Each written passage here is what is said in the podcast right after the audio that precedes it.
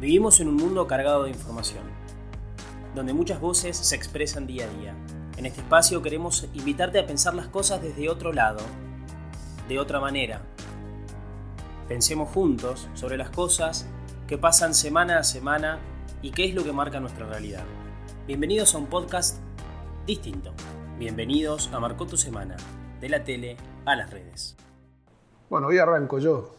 ¿Cómo estás, Fede? ¿Cómo estás, Guille? Muy bien, gracias. Yo sé que los que nos escuchan, algunos me han dicho que mi volumen de voz a veces es un poco elevado. En las ediciones trato de Tenés una voz, yo lo envidio, ¿eh? Tenés una, yo tengo mala voz, no sé si por los años, pero... No sé si tengo una buena voz, pero se me, ha ido, se me ha ido este, cascando y poniendo un poco más ronca. Te hemos hecho hablar y renegar mucho a través de los años también. Puede Entonces, puede justificarse por ahí. Guille, hoy quiero hablar de un tema eh, que hemos planteado un poco en las redes sociales y que ha ido surgiendo y es el tema de la felicidad. Hoy, Internet, sobre todo las redes sociales, son como una especie de vidriera de nuestra vida. Y una de las cosas que me parecieron siempre curiosas es que en las redes sociales todo el mundo sube una foto, un video, una publicación donde son felices. Comiendo, vacacionando, con amigos, con familia, con, con una pareja, con quien sea, solos, pero siempre mostrando que son felices. Nunca, ve, nunca encuentro una publicación de alguien o que está llorando o que está contando sus problemas. ¿Qué te parece a vos eh, esta faceta, podríamos decir, de, las redes y la felicidad o la supuesta felicidad que muestran? Mira, yo creo que eh, las redes han permitido que, que exista nuestra propia revista.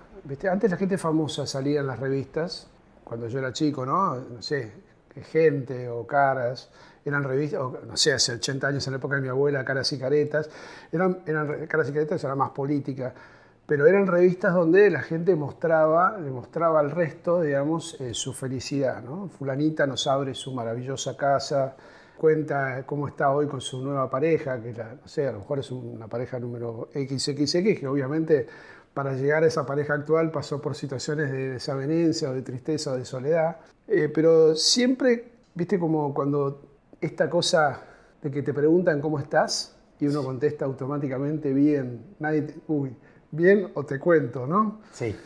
A mí me gusta mucho la expresión de los italianos, que, que sin duda yo creo que el idioma mismo es, tan, tan expresivo como sus caras o sus manos, y, cuando te dice, eh, ¿cómo va? Eh, c'è male. Te dicen, no estoy mal. o sea, eh, es como un poquitito más acercado a la realidad. C'è male, ¿no? O sea, estar mal es como el fondo del pozo y no estoy tan mal. en cambio, nosotros me parece que en nuestra cultura latina somos muy de, de pum para arriba, ¿viste? Como de muy de sonrisa para afuera. Eh, si te juntás con un amigo, acá se da, en, en, las charlas personales sí que, bueno, la gente por ahí te abre el corazón o te cuente cómo está pero en general queremos no ser menos que los otros que están tan felices. Y además te pasa que te encontrás con alguien y si le preguntás cómo estás y no te dice bien es como, uy, ¿con qué me va a salir ahora? También hasta nos da fiaca el vuelto de esa pregunta. Sí, te da fiaca escuchar. Claro. Y además te da bajón, o sea, como que, que alguien me... No me arrastres a ese lugar. Claro, ¿entendés? Y a mí por ahí me pasa otra cosa, que ya pues soy cura, pero que es que me da al revés, me da como dolor cuando me entero que la persona estaba pasando por algo y no, me contó.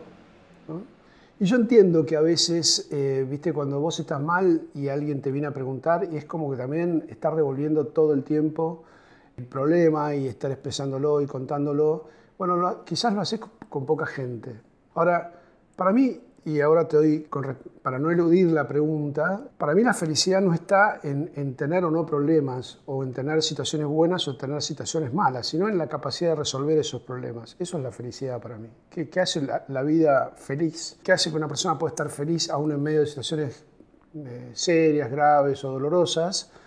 Y está asociado esencialmente con esa capacidad de resolver problemas. Y ahora voy a dos vías capaces de resolver problemas. Uno, sin duda, si querés la humana, son las herramientas que la persona tiene de tipo psicológico para saber conocerse, primero en primer lugar, ¿no? Eh, saber quién es, cómo funciona, cómo atempera sus estados de ánimo, cómo hace para que de repente sus alegrías no sean tan altas o sus tristezas tan bajas, y apuntar a algo que para mí es básico, y ahí ya lo enlazo con la vida espiritual, que tiene que ver con la estabilidad de ánimo. O sea, uno debería tratar de apuntar a una cierta estabilidad de ánimo, porque en definitiva eso es lo que te hace feliz. O sea, no es el 24 grados de la, del aire acondicionado, si querés, ¿no? Que no es ni muy frío ni muy caliente, pero que te da una sensación placentera de estar cómodo, ¿no? Puedes estar bien.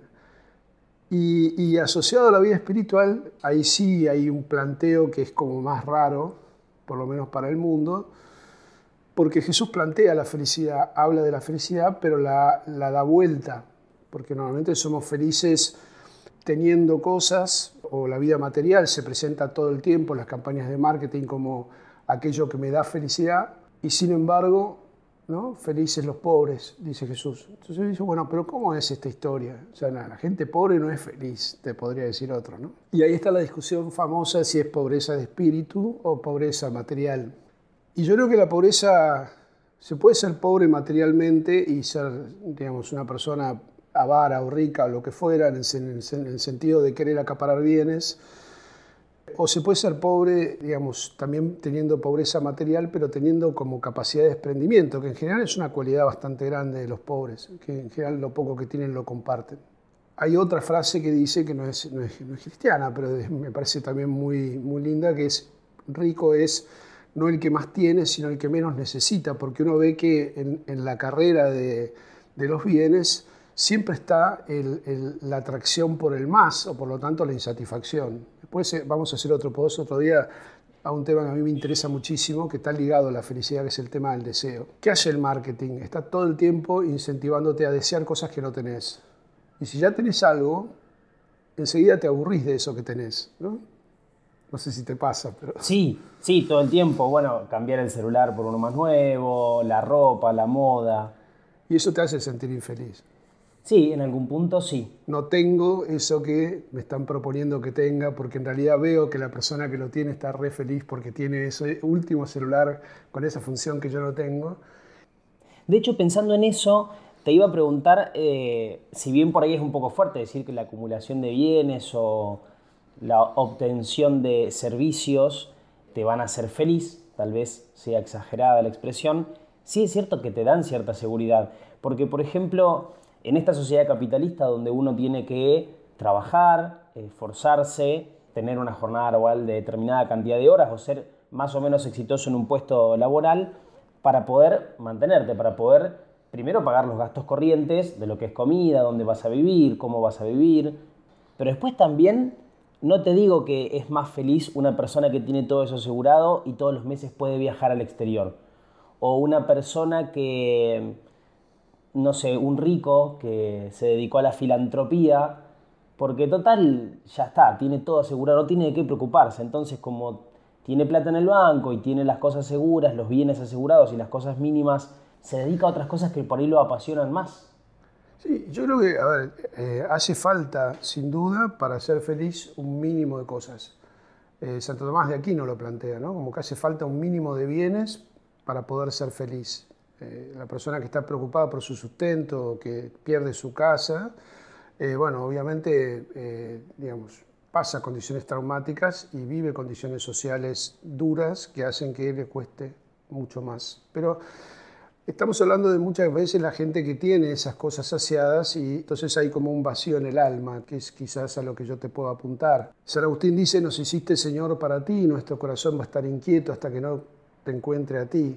Y muchas veces las personas cuando no tienen una espiritualidad, sea del, tenor que sea, o sea, hay, búsquedas espirituales, yo no estoy diciendo que se, se agoten en el cristianismo, pero cuando no cultiva, digamos, esa parte tan propia del ser humano, que necesita del equilibrio, o sea, necesitamos de tener cosas materiales, necesitamos del ejercicio físico para estar bien con un cuerpo, digamos, que nos sirva a la hora de que nos responda a la hora de necesitarlo, pero necesitamos también nutrir el alma. Y el alma se nutre con otras cosas, se nutre con la oración, se nutre con la vida de fe, se nutre con la vida de preocupación por el otro ¿Cuántas veces la gente hace algo por otra persona que solamente gastó tiempo, no gastó ni siquiera dinero y vuelve contenta? Yo me acuerdo de, dos chicas eh, que iban a un muy buen colegio, tenían una muy buena situación familiar y que eh, yo llevé a misionar eh, al Chaco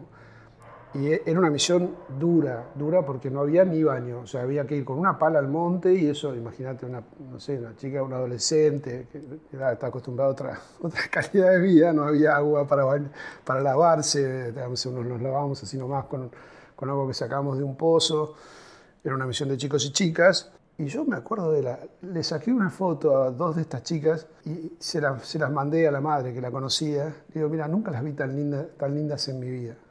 Había una, había una, una luz eh, adentro y la verdad no habían estado en ningún spa ni en lugar espectacular, era un lugar horrible. Pero bueno, quizás es salir de tu comodidad, de tu zona de confort, como se dice muchas veces, y probarte a vos mismo que vos podés otra cosa. Hay otros valores y otra gente que conocer y salir de tu propia frontera. Y bueno, a veces la felicidad se encuentra en esos lugares o en esos rincones que es la, es la lógica y lógica del Evangelio, donde uno no los piensa encontrar. Felices los que sufren, felices los que están, eh, los que luchan por la paz. Entonces uno dice, bueno, pero yo me pasé buscando felicidad en, en placer, en tener, y siempre me sentí más vacío. Cuando quería tener, cada vez quería tener más. Cuando quería placer, cada vez quería estar con más gente.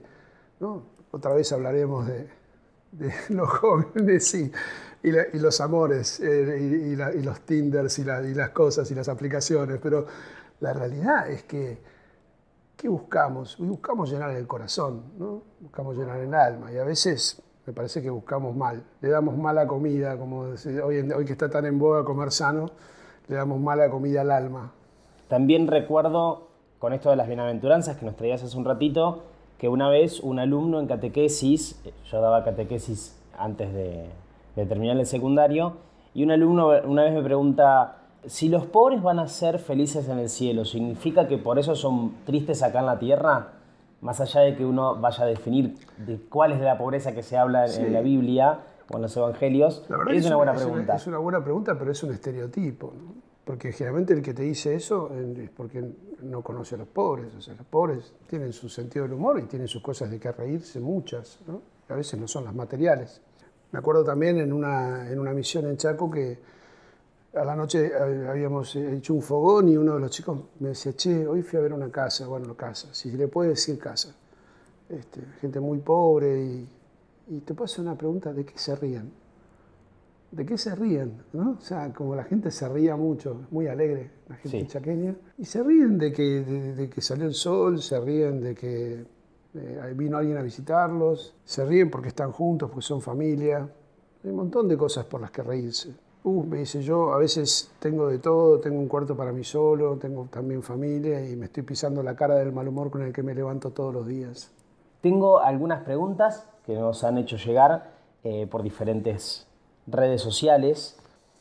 Y habíamos presentado que el tema del que íbamos a hablar era la felicidad y la primera pregunta o la que más surgió, que ya un poco me la fuiste respondiendo, es esta de si la plata, el dinero da la felicidad. Calma los nervios, calma los nervios, sí.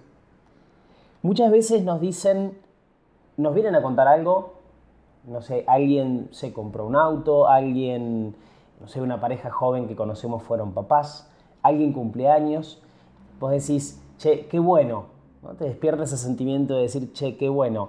Hay gente que no le despierta ese sentimiento y uno va y le dice, che, ¿por qué no te alegras por la felicidad del otro? Y nos llegó esta pregunta, ¿por qué me tengo que alegrar por la felicidad del otro? O estudiaste con alguien, estudiaste lo mismo, o a vos si estudiaste mal, estudiaste más y a la persona con la que estudiaste le fue mejor que a vos. Eso me pasa mucho y no voy a decir si soy la, persona a la que le fue peor o le fue mejor, pero me pasa muchas veces. Bueno, es interesante el origen de la palabra eh, de envidia. ¿no? La palabra envidia viene de invideo, o sea, de mirar torcido. Y yo creo que, ¿por qué está mal? Que es la pregunta, ¿no? Porque revelas, no poder alegrarte con el bien del otro revela cierta como eh, mezquindad del corazón. O sea, naturalmente si uno, digamos, ama a las personas, que creo que lo, que más hace feliz en la vida es el amor, ¿por qué no alegrarse de que a otro le vaya bien? ¿Por qué no alegrarse de los logros del otro? ¿no? Como que al revés, se te ensancha el corazón porque no solamente te alegras de los tuyos, sino también tenés como capacidad de alegrarte de que alguien se recibió, de que alguien le fue bien, de que alguien se compró un auto, de que alguien consiguió un trabajo o que consiguió un novio o una novia, o, se va a casar, o tuvo un hijo, no sé, tantas cosas que uno quizás no tiene o, las tiene de otra manera, ¿no? Por eso creo que está bueno eso de, preguntarse, yo al revés haría la pregunta, che, ¿por qué no sos capaz de alegrarte con la alegría del otro, ¿no? Aumentaría tu alegría, alegrarte con la alegría de los demás. ¿La felicidad es una decisión o depende muchas veces de factores externos? Yo creo que la felicidad es una actitud no sé si es una decisión, porque no es que yo me levanto a la mañana y digo, yo hoy quiero ser feliz. Pero viste que un poco hay toda esta cosa New Age de decir vibrar alto, ser feliz. Sí, sí, hay mucho libro de autoayuda. Que te sonríe el universo. Tal cual, sí. De todas maneras, yo creo que las actitudes con las que uno mira, o sea, la espiritualidad desde, la que uno ve la realidad, ayuda sin duda a que, a que uno vea o valore las cosas de determinada manera, ¿no? No sé, pienso Teresa de Calcuta mira una situación desgraciada y ella siempre decía, bueno, cuando esté triste, dame a alguien que esté más triste que yo. Cuando necesite ayuda, dame a alguien a quien ayudar. Eh, cuando vea este, una persona que necesite, cuando yo necesite consuelo, buscame a alguien a quien consolar, porque es al revés, es como que el Evangelio te dice dando como se recibe. Eh, a mí me parece que esa es la lógica interesante que tiene el Evangelio, que es muy psicológica, no poco explorada quizás, pero que no es el camino que usualmente buscamos. Una pregunta que, también se repitió bastante. Los, jóvenes, la gente joven, ¿es más feliz que la gente adulta? Mira, todo, yo creo que cada etapa de la vida tiene su, su riqueza. Y sin duda que las personas son infelices cuando no viven las alegrías propias de esa etapa de la vida y añoran las de una etapa anterior o quizás añoran las de una etapa posterior. Por ejemplo, un joven tiene un montón de cosas por las cuales alegrarse que son propias de su edad. Es más despreocupado, tiene menos obligaciones, no, ingresó todavía en el mundo laboral a lo mejor, o, digamos, o, si, ingresa es porque necesita un poco de plata para sus necesidades básicas, pero no, está pensando como no tiene una, una familia que mantener, ¿no? como tiene un grado mayor de libertad, puede elegir más cosas. Eh, porque, bueno, ¿qué, ¿qué, voy a hacer? ¿A qué me voy a dedicar? ¿A dónde voy a trabajar? ¿En qué provincia voy a vivir? ¿Me voy a vivir al extranjero? ¿Me quedo en la Argentina? Bueno, no sé, un montón, un abanico de cosas que cuando vos vas siendo adulto vas, vas eligiendo cosas, esas elecciones obviamente te achican el margen de libertad. Entonces, muy propio del joven es ya haber elegido eso, propio del adulto es, bueno, si es que está contento con las decisiones que tomó. Si no está contento con las decisiones que tomó, puede estar añorando todo el tiempo esa juventud perdida. Pero el joven también, como tiene también el futuro por delante, puede estar añorando lo que no tiene. Entonces está, digamos, está estudiando, pero está, va a estar está pensando, uy, ¿conseguiré trabajo? ¿Y no conseguiré trabajo? O, ¿Y qué voy a hacer? ¿Y alguien me querrá? Eh, ¿Podré formar pareja con alguien y tener alguna vez? ¿Podré tener, o sea, si empezás con las ansiedades, que es trasladar tu presente al futuro que no podés manejar, y la verdad que no vas a ser muy feliz. Y yo creo que para mí esto de la felicidad está, en, primero dije, en la resolución de los problemas, y lo segundo, la felicidad está también en ser feliz con lo que la vida te dé, sea lo que sea. Me parece que ahí hay una, una frase también muy, muy linda. Yo he intentado aplicar bastante, es decir, ¿qué me toca? ¿O qué me tocó ahora? Bueno, esto es lo que yo tengo que saber aprovechar. Me tocó la pandemia. Bueno, yo tenía la parroquia repleta de gente, me hacía muy feliz ver la casa llena de gente, mucho grupo, mucho trabajo, de acá para allá, lo que fue, de repente, pum, te, te quedaste sin nada o, aparentemente con casi nada, todo cerrado, parroquia cerrada, casa vacía. Y la verdad que enseguida me vino a la memoria, en primer lugar, del seminario. Yo pasé ocho años encerrado, así que uno tiene recursos para sacar de la bolsa, me encanta leer, o sea, dije, uy, ¿cuántas cosas puedo hacer que en realidad nunca tengo tiempo para hacer? Podía pintar, podía leer, podía hablar por teléfono y ver quién estaba bien, quién estaba mal, o sea, podía entablar otro tipo de diálogo quizás más personal, haciendo videollamadas, que nunca lo había hecho, podía transmitir la misa por internet y de repente, no sé, yo acá puedo llegar a tener 80 personas en un domingo lleno de gente y de repente tenía 600 personas conectadas por internet eh, un domingo, o sea que de repente le estaba llegando a más gente. Me puse a hacer unos evangelios cortitos de, una reflexión diaria de un minuto, que también daban vueltas, y, o sea que en el fondo también terminé hablándole a un montón de personas eh, aunque en realidad estaba condenado como a la, a la inacción. Entonces, por eso ser feliz con lo que la vida te dé, decir, bueno, ¿qué tengo hoy? O sea, ¿qué es lo que hoy? Ni siquiera te diría mucho más allá de hoy. No sé si te quedan muchas más preguntas. No, hasta acá estamos. Pero sí quisiera cerrar con algo que a mí me, siempre me pareció maravilloso, que es un, decálogo que tiene Juan 23, el Papa Bueno, que después lo pueden buscar en internet porque yo no lo voy a decir bien, pero ese decálogo es maravilloso porque es solo por hoy. Y me parece que ahí sintetiza muy bien una frase que dice Jesús en el Evangelio, a cada día le basta su afán. Y nosotros queremos ser felices mucho tiempo y, la felicidad no es un estadio permanente. Sé feliz un rato, en un mismo día eh, sos feliz un rato, sos, algo te puso mal, otra cosa te pone contento y otro encuentro te hace bien. Y por lo tanto la felicidad no es algo estático, es como la vida. Entonces, eh, el solo por hoy creo que alcanza para decir, che, a ver, seamos felices hoy, mañana no sé. La felicidad más que una decisión es una actitud. Me quedo con esa frase. Gracias, Guille. Gracias.